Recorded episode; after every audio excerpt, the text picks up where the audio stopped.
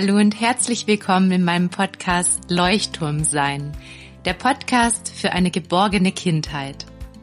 Mein Name ist Dr. Martina Stotz. Ich bin Doktorin der Pädagogik und Erziehungs- und Paar- und Familienberaterin. Und meine Herzensangelegenheit ist es, Eltern und Fachkräften in Einzelberatungen und Online-Kursen ganz viel Selbstsicherheit und Vertrauen zu vermitteln.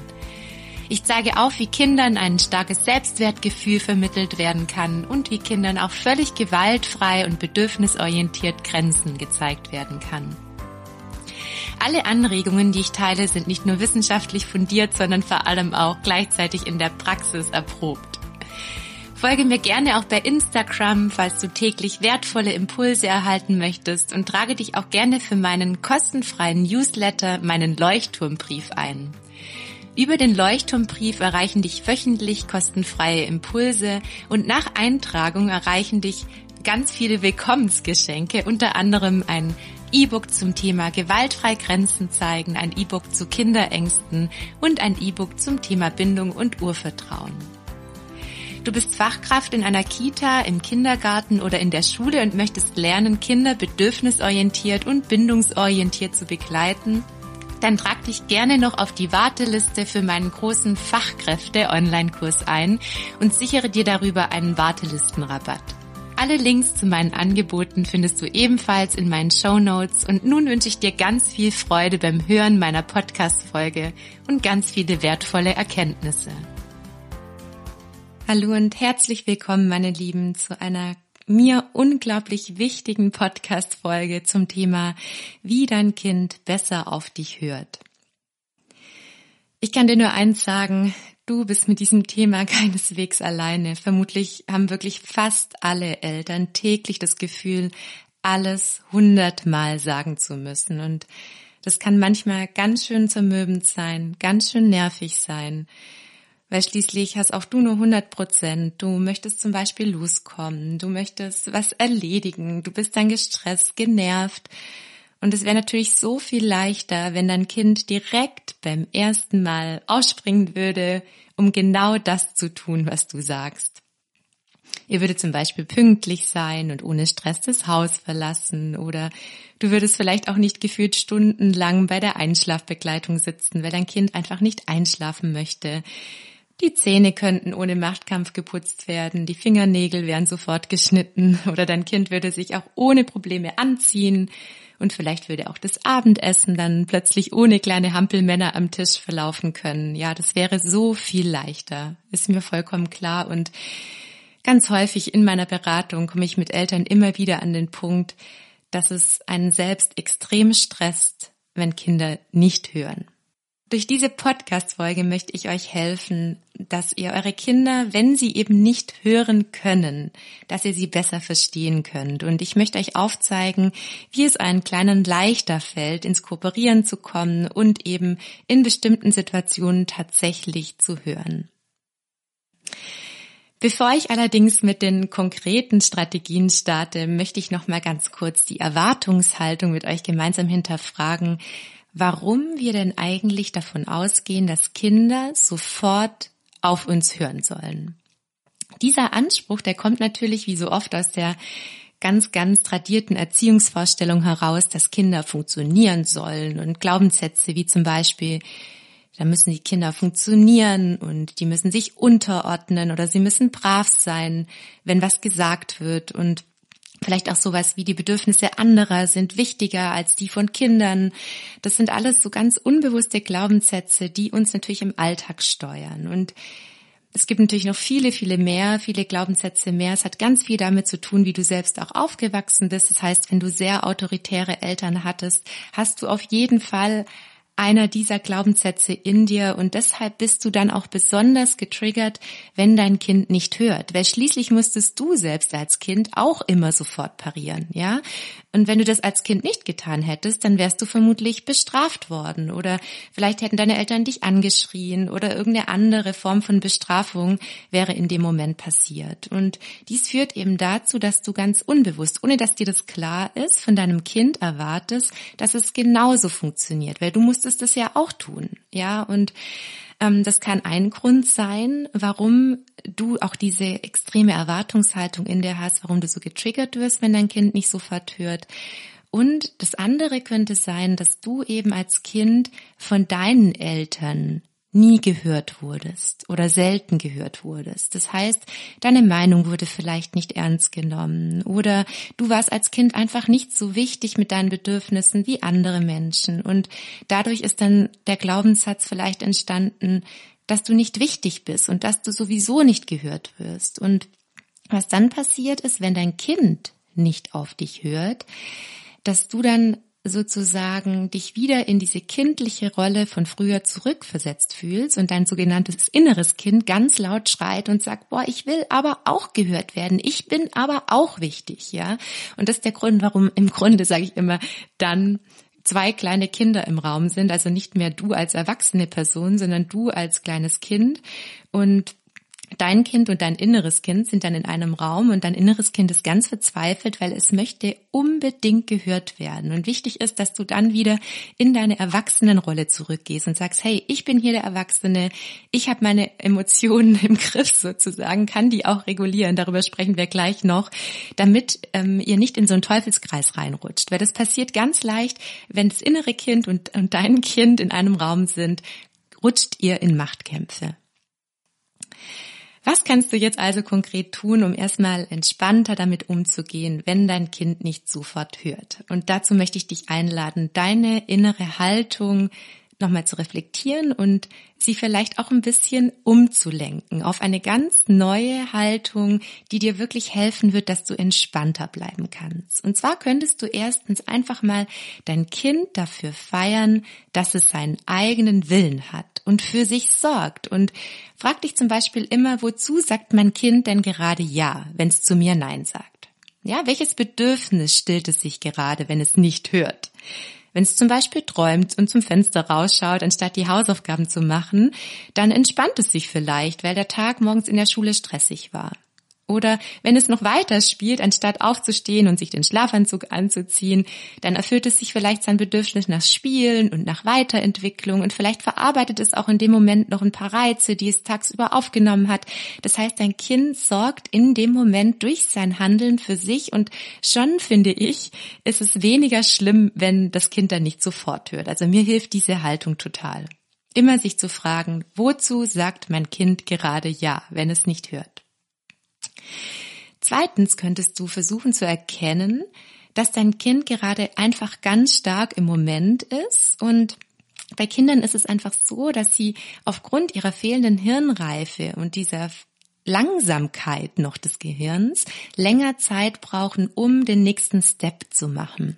Das ist auch der Grund, warum Kinder ganz große Probleme haben, Übergänge zu bewältigen. Übergänge sind zum Beispiel das Haus verlassen, abends einschlafen, aufhören zu spielen, sich an Essenstisch setzen. Also alles, was im Alltag mit Übergängen zu tun hat, ist für Kinder eine große Herausforderung, was mit der Gehirnentwicklung zu tun hat. Ja, und oft ist es eben so, dass wir Kinder überschätzen und denken, ja, jetzt steh halt auf und geh halt Zähne putzen. Das ist doch jetzt nicht so schwer. Nur für ein Kind ist es schwerer als für einen Erwachsenen. Und ihr dürft immer daran denken, dass diese Gehirnentwicklung wirklich Zeit braucht und dass man sagt, ähm, gerade dieser präfrontale Kortex, der eben auch für moralisches Denken zuständig ist, für Vernunft zuständig ist, das sogenannte obere Gehirn, das sich hinter der Stirn befindet, dass es wirklich bis zum 20. Lebensjahr braucht, bis es ausgereift ist. Und je nach Entwicklungsschüben, nach Entwicklungsphasen, wie zum Beispiel Autonomiephasen, Pubertät, Wackelzahnpubertät, die erste Autonomiephase, das sind Phasen, in denen sich dann nochmal besonders viel tut im Gehirn. Das ist auch der Grund, warum zum Beispiel Jugendliche dann in der Pubertät überhaupt nicht mehr ansprechbar sind, ja, weil da eine Baustelle im Gehirn ist zum Beispiel. Und diese Entwicklungshintergründe braucht ihr, um euer Kind besser zu verstehen und um auch zu checken, ah, okay, das kann vielleicht gerade gar nicht schneller. Ja, und das hilft auch wieder, das nicht auf sich zu beziehen, dieses Verhalten, sondern erstmal tief durchzuatmen. Und dann der dritte Punkt, der mir auch immer hilft, ist einfach stolz sein. Stolz sein auf das Kind, wenn es sein Ding macht, weil darüber entwickelt es sich in seiner Selbstständigkeit weiter und kommt einfach vom Fleck.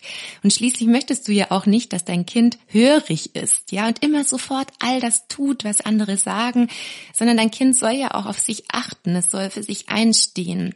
Grenzen zeigen. Und du willst ja nicht, dass dein Kind später zum Beispiel, wenn es erwachsen ist, im Beruf immer ganz hörig ist und genau das tut, was andere sagen. Du möchtest ja, dass dein Kind selbstbewusst für sich einsteht. Und auch das hilft, finde ich, um nicht so stark getriggert zu werden, wenn Kinder eben nicht sofort hören. Und nun komme ich gleich endlich zu den Strategien, die dir im Alltag helfen, damit dein Kind besser auf dich hören kann, damit es dich besser verstehen kann. Und All diese Strategien vermittle ich übrigens auch ja für alle weiteren typischen Alltagskonflikte mit Kindern in meinem großen Bindungskurs. Das ist mein ganz großer Erziehungskurs, den ich mit ganz viel Herzblut, ganz umfangreich für Eltern gestaltet habe in einem Vier-Wochen-Programm und über Tausende von Eltern haben diesen Kurs schon gemacht und haben darüber eben gelernt, ihr Kind ganz selbstsicher, entspannt und gelassen zu begleiten. Und ich ähm, habe besonderen Fokus in dem Kurs auf ganz viele praktische Beispiele gelegt. Es gibt Rollenspiele, in denen ich wirklich zeige, wie Konflikte friedvoll gelöst werden können.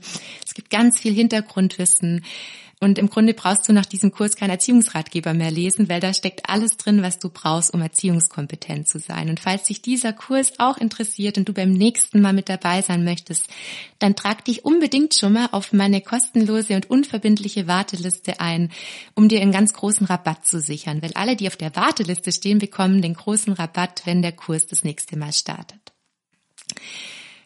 Und den Link findest du in den Show Notes, falls du dich gleich eintragen möchtest. Und jetzt geht's natürlich endlich los mit den Strategien, die du wahrscheinlich schon ganz sehnsüchtig erwartest.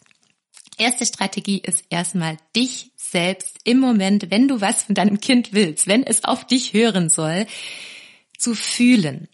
Weil das Hauptthema ist eigentlich, was ich in Beratungen mit Eltern immer wieder erarbeite, dass der Stresslevel bei Eltern so hoch ist, Kinder diesen Stresslevel spüren und darüber nicht hören können. Ja, die merken, boah, da ist die Mama, der Papa, die oder der ist gerade so gestresst und auf so eine Person, auf die kann ich mich gar nicht einlassen, weil die ist so gestresst, da distanziere ich mich lieber, da mache ich lieber das Gegenteil. Das heißt, versuch, bevor du etwas möchtest, zu hinterfragen, wie fühle ich mich gerade, erstmal runterzufahren, ruhig zu werden, dich auf dein Kind einzulassen. Und in dem Moment werden, wenn du dich auch auf dein Kind einlässt, Bindungshormone ausgeschüttet. Und wenn du in Verbindung mit deinem Kind bist, kann dein Kind besser hören. Und um in Verbindung mit deinem Kind zu kommen, brauchst du wenig Adrenalin im Körper. Und es ist ganz entscheidend, dass du deshalb wenn es zum Beispiel Richtung Abendroutine geht, du dich davor nochmal entspannst, dich nochmal kurz hinlegst, nochmal ein Glas Wasser trinkst, guckst, dass du ausreichend gegessen hast, dass du auf Toilette warst, ja, lauter solche Kleinigkeiten.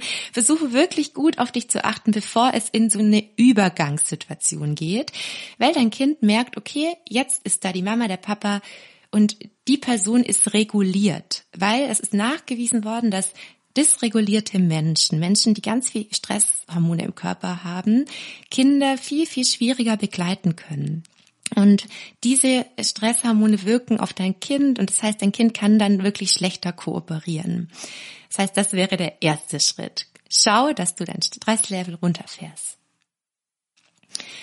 Der zweite Schritt, den habe ich gerade auch schon angedeutet, ist, dass du in Verbindung mit deinem Kind gehst. Das heißt, wenn dein Kind zum Beispiel gerade eine Kinderserie guckt, ja, und du weißt, oh ja, jetzt ist dann bald die Serie vorbei, der Wutausbruch, der bahnt sich schon an, dann setz dich am besten zu deinem Kind, kuschelt nochmal drei Minuten, bevor die Serie dann zu Ende ist, bevor das Gerät ausgeschaltet wird und ähm, nimm Verbindung auf. Und damit meine ich nicht nur körperliche Verbindung, also sich dazu kuscheln, sondern auch diese geistige Verbindung. Das heißt, du bist mit den Gedanken voll und ganz bei deinem Kind und nicht schon in der Abendroutine beim Zähneputzen, in den Gedanken, was du nach der Einschlafbegleitung noch machen möchtest, sondern du lässt dich auf dein Kind auch geistig komplett ein. Und das führt dazu, dass dein Kind merkt, oh, da ist jemand ganz, ganz nah bei mir. Und wenn jemand ganz nah bei mir ist, kann ich viel besser ins Kooperieren kommen. Das ist das, was bei deinem Kind dann passiert. Das kannst du auf alles übertragen. Zum Beispiel, bevor ihr das Haus verlasst und dein Kind dann noch gemütlich spielt, dann setz dich zu deinem Kind auf den Boden, spiel noch ein bisschen mit, lass dich voll ein. Oder wenn ihr den Spielplatz verlasst, dann renn noch mal fünf Runden mit deinem Kind über den Spielplatz oder schaukel noch mit, ja. So kommst du in Verbindung und dann kann dein Kind viel, viel, viel, viel leichter ins ähm, Hören, ins Kooperieren kommen. Was natürlich wichtig ist, das kennst du bestimmt auch schon, ankündigen, wenn ein Übergang stattfindet. Das heißt, du zeigst zum Beispiel mit beiden Händen an, in zehn Minuten ähm, gehen wir nach Hause auf dem Spielplatz, dann zeigst du nochmal mit einer Hand an die fünf, in fünf Minuten gehen wir, weil dann entwickelt dein Kind langsam auch ein Zeitgefühl. Das kannst du auch schon bei einem kleinen Kind machen, weil dein Kind dann irgendwann merkt, okay, wenn nur noch eine Hand ist, dann sind es nur noch fünf Minuten und dann kann dein Kind sich schon mal drauf einstellen und langsam ein Zeitgefühl entwickeln und dann kommt es auch nicht so schnell für dein Kind. Denk immer an die Langsamkeit des Gehirns. Und was dann auch hilft im Moment, wenn ihr zum Beispiel geht oder wenn dir was wichtig ist, dass du es nicht von weitem rufst. So, jetzt Zähne putzen, sondern dass du wirklich auf Augenhöhe gehst, dass du deinem Kind zum Beispiel ins Ohr flüsterst und sagst, so, jetzt ist in zehn Minuten Zähneputzenzeit. Oder dass du dein Kind ähm, in dem Moment kurz in den Arm nimmst, dass du ihm in die Augen schaust und dass du dann auch sagst, du, mir ist jetzt wichtig, dass wir Zähne putzen gehen damit eine ganz klare Ankündigung kommt, die allerdings nicht von weitem passiert, sondern wirklich auch hier wieder ähm, mit Kontakt.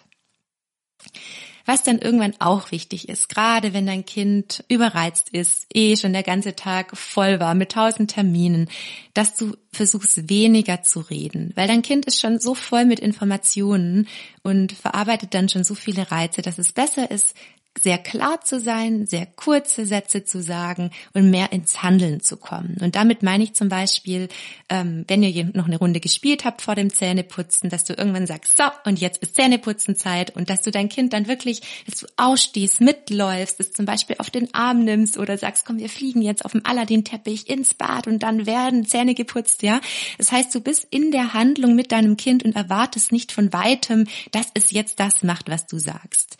Auch da merkt ihr schon, hat wieder ganz viel mit Verbindung zu tun, nur um nochmal konkreter zu sein, weniger reden und dann einfach mehr handeln und mehr ins Tun kommen. Was auch sehr hilfreich ist, damit du auch weniger reden musst im Alltag, ist Struktur und Routinen. Das kennst du bestimmt auch. Ihr habt viele von euch, das weiß ich, ihr habt ganz klare Routinen, klare Abfolgen. Das führt einfach dazu, dass dein Kind mehr Orientierung hat und weiß, nach A kommt B, dann kommt C. Und das hilft deinem Kind einfach, dass ihr auch weniger diskutieren müsst, dass es einfach immer gleich bleibt. Und das Schöne ist, auch wenn ihr klare Abfolgen habt, dass du mit deinem Kind an der einen oder anderen Stelle auch nochmal verhandeln kannst und das Autonomiebedürfnis deines Kindes erfüllen kannst. Du kannst zum Beispiel sagen, okay, heute lesen wir erst die Geschichte und dann putzen wir die Zähne, wenn dein Kind es selbst entscheiden möchte. Ja, das heißt, ihr habt durch eine klare Routine auch die Möglichkeit, manchmal zu switchen und dein Kind darf dann bestimmen, welcher Schritt zuerst kommt. Und so wäre das Bedürfnis nach Autonomie auch erfüllt, weil deine Kind, dein Kind möchte manchmal nicht hören, weil es selbst entscheiden möchte. Ja, weil es zum Beispiel selbst bestimmen möchte, wie das abläuft. Zum Beispiel, wo man die Zähne putzt oder wie man die Zähne putzt. Das sind alles Dinge, die kann dein Kind bestimmen und du gibst dann den Rahmen vor. Was auch hilft, ist, dass du versuchst, auf das Wort nicht zu verzichten. Äh, beobachte dich wirklich mal selbst, wie oft du im Alltag deinem Kind sagst, was es bitte nicht tun soll. Und er kennt ja den, den pinken Elefanten, der im Zimmer steht. Wenn du nicht an den pinken Elefanten denken sollst, denkst du automatisch an ihn. Und dein Kind kann dich einfach besser verstehen, wenn du klare Ansagen machst und zum Beispiel nicht sagst jetzt nicht schlagen, sondern sagst, die Hände bleiben weg oder nicht beißen, die Zähne weg vom, von deinem Geschwisterchen. Das ist viel klarer. Dein Kind kann dich so viel besser verstehen und so kommt kommt dein Kind viel leichter ins Kooperieren. Und das bedeutet jetzt nicht, dass du den ganzen Tag immer überprüfen sollst, ob du das Wort nicht sagst oder nicht. Das ist viel zu stressig, sondern achte einfach ein bisschen drauf, gerade wenn es um Konfliktsituationen geht, dass du da sehr klar bist und ähm, die Sätze ohne nicht formulierst. Und wenn es dir rausrutscht, ist es genauso in Ordnung. Nur darfst du dich da nicht wundern, wenn dein Kind dich vielleicht nicht so richtig versteht. Dann versuchst du es einfach beim nächsten Mal nochmal und versuchst es ohne nicht zu sagen. Ja, weil ich kenne es selbst, ich kann auch nicht immer auf das Wort nicht verzichten. Es rutscht einfach manchmal raus und es kommt auch immer darauf an, wie gestresst man selbst gerade ist, wie klar man selbst gerade ist. Ja, wenn man völlig erschöpft ist, fällt es einem total schwer manchmal. So, was du bestimmt auch schon gehört hast, ist, wenn dein Kind einfach ähm, gerade nicht hören kann, hilft es, deinem Kind Einfühlung zu, zu schenken. Und damit meine ich zum Beispiel, wenn dein Kind noch spielt oder wenn dein Kind das Haus nicht verlassen möchte, dass du sagst, oh, du würdest am liebsten zu Hause bleiben. Ja, es ist gerade so gemütlich hier und das sind all deine Spielsachen und wenn du jetzt dran denkst, dass du rausgehst, dann ist es nicht mehr so gemütlich. Das heißt, du schenkst deinem Kind wirklich diese Einfühlung, versuchst dich richtig in dein Kind reinzufühlen, damit dein Kind sich von dir gesehen und gehört fühlt. Weil wenn sich dein Kind von dir gehört fühlt, kann es leichter zuhören. Das ist ganz einfach. Ganz einfach leider nicht, nur es ähm, ist einfach zu erklären. In der Umsetzung sieht es dann anders aus. Das heißt, guck gerne auch immer, was ist gerade los? Möchte dein Kind gerade selbst entscheiden, wann es das Haus verlässt? Oder möchte dein Kind vielleicht noch weiter spielen, weil es sich das Bedürfnis nach Spielen erfüllen möchte? Oder ist dein Kind eh schon völlig drüber und müde und erschöpft und kann gar keine Entscheidung mehr treffen und braucht dann einfach Führung, dass du die Entscheidung triffst? Ja, dass du sagst, so, und jetzt wird geschlafen. Jetzt legst du dich hin und jetzt wird geschlafen. Und das bedeutet manchmal auch, dass du dein Kind körperlich ähm, führst. Und damit meine ich, dass du zum Beispiel sagst, so, du legst dich jetzt hin und dann ganz sanft die Hand auf den Rücken legst und sagst, du darfst jetzt liegen bleiben. Oder dass du, auch wenn es ums Fingernägelschneiden geht, sagst, und ich halte jetzt deine Hand und jetzt werden die Nägel geschnitten. Das heißt, du gehst in eine sehr selbstsichere, fürsorgliche, führende Rolle. Das ist übrigens auch was, was du im Bindungskurs ganz stark lernen wirst. Sehr selbstsicher in bestimmten Momenten die Führung zu übernehmen übernehmen und wie Jesper Schule immer sagt, den Leitwolf zu übernehmen. Also wirklich diese Rolle des Erwachsenen ganz selbstsicher zu leben und dein Kind zu sagen, so, ich bin deine Mama, ich bin dein Papa, so und so läuft's hier zu Hause und das machen wir jetzt so. Nur ist natürlich das Bedürfnis nicht immer Führung, sondern auch manchmal Autonomie. Das ist diese Feinfühligkeit, die du auch im Bindungskurs nochmal ganz stark lernst, einfach zu erkennen, hey, was braucht mein Kind eigentlich gerade, damit es zuhören kann. Ja, und da sind wir eben auch schon beim letzten Punkt. Ich habe den extra nochmal ähm, am Schluss nochmal notiert. Ich mache mir immer so einen Plan, wenn ich eine Podcast-Folge mache. Ähm, die Führung und die Leitung in solchen Momenten, wenn dein Kind so gar nicht mehr hören möchte, ist wirklich entscheidend. Und Führung und Leitung braucht dein Kind immer dann, wenn es von seinen Gefühlen überwältigt ist, wenn es selbst gerade nicht mehr für sich sorgen kann, sind oft auch so Momente wie abends, wenn ein Kind schon übermüdet ist, weil übermüdete Kinder schlafen zum Beispiel schlechter, wenn dein Kind überreizt ist, wenn dein Kind von einem Wutausbruch völlig übermannt wird, dann braucht dein Kind deine körperliche Führung und braucht Hilfe, auch den Körper zu kontrollieren, weil es in dem Moment im sogenannten Bereich des Reptiliengehirns ist und nicht mehr hören kann. Es ist dann sprachlich, verbal nicht mehr erreichbar, sondern nur noch über nonverbale Leitung und Führung. Und das bedeutet, dass du wirklich dein Kind auf den Arm nimmst, irgendwo hinträgst, ihm hilfst zum Beispiel die Händchen bei sich zu behalten, wenn es zuschlägt. Ähm, und oft denken wir, ja, ich habe es so jetzt gesagt, es soll aufhören zu schlagen. Ja, es hört dann nicht auf zu schlagen. Nur es kann nicht mehr aufhören zu schlagen, weil es völlig aus dem Impuls heraus handelt und im Grunde völlig fremdgesteuert ist. Und auch das hilft nochmal, dein Kind besser zu verstehen, wenn es nicht hören kann. Das heißt, gerade bei starken Gefühlen im Körper deines Kindes ist es nicht mehr in der Lage zuzuhören. Meine Lieben, ich hoffe so, so sehr, dass euch diese Podcast-Folge hilft, euer Kind besser zu verstehen, dass es euch hilft, auch in den Momenten, wenn es gerade nicht hört, dass ihr entspannter bleiben könnt, dass ihr vielleicht auch durch die Tipps dazu kommt, dass dein Kind tatsächlich besser hört. Das würde ich mir natürlich am meisten für euch wünschen, damit ihr mehr Leichtigkeit im Alltag spürt. Ich freue mich jetzt schon auf die nächste Podcast-Folge für euch und wünsche euch einen wundervollen Tag. Bis zum nächsten Mal.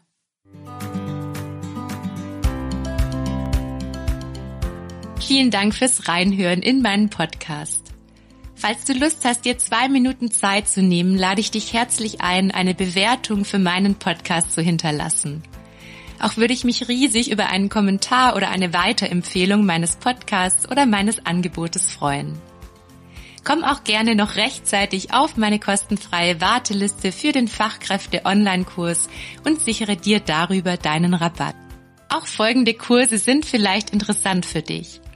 Trage dich zum Beispiel auch gerne auf die Warteliste für meinen großen Bindungskurs ein, durch welchen du lernst, Kindererziehung ohne Machtkämpfe zu leben.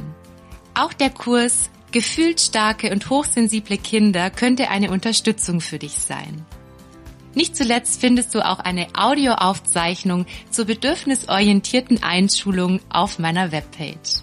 Ich wünsche dir ganz viel Freude und hoffe, dass meine Angebote dich im Alltag mit deinen Kindern unterstützen.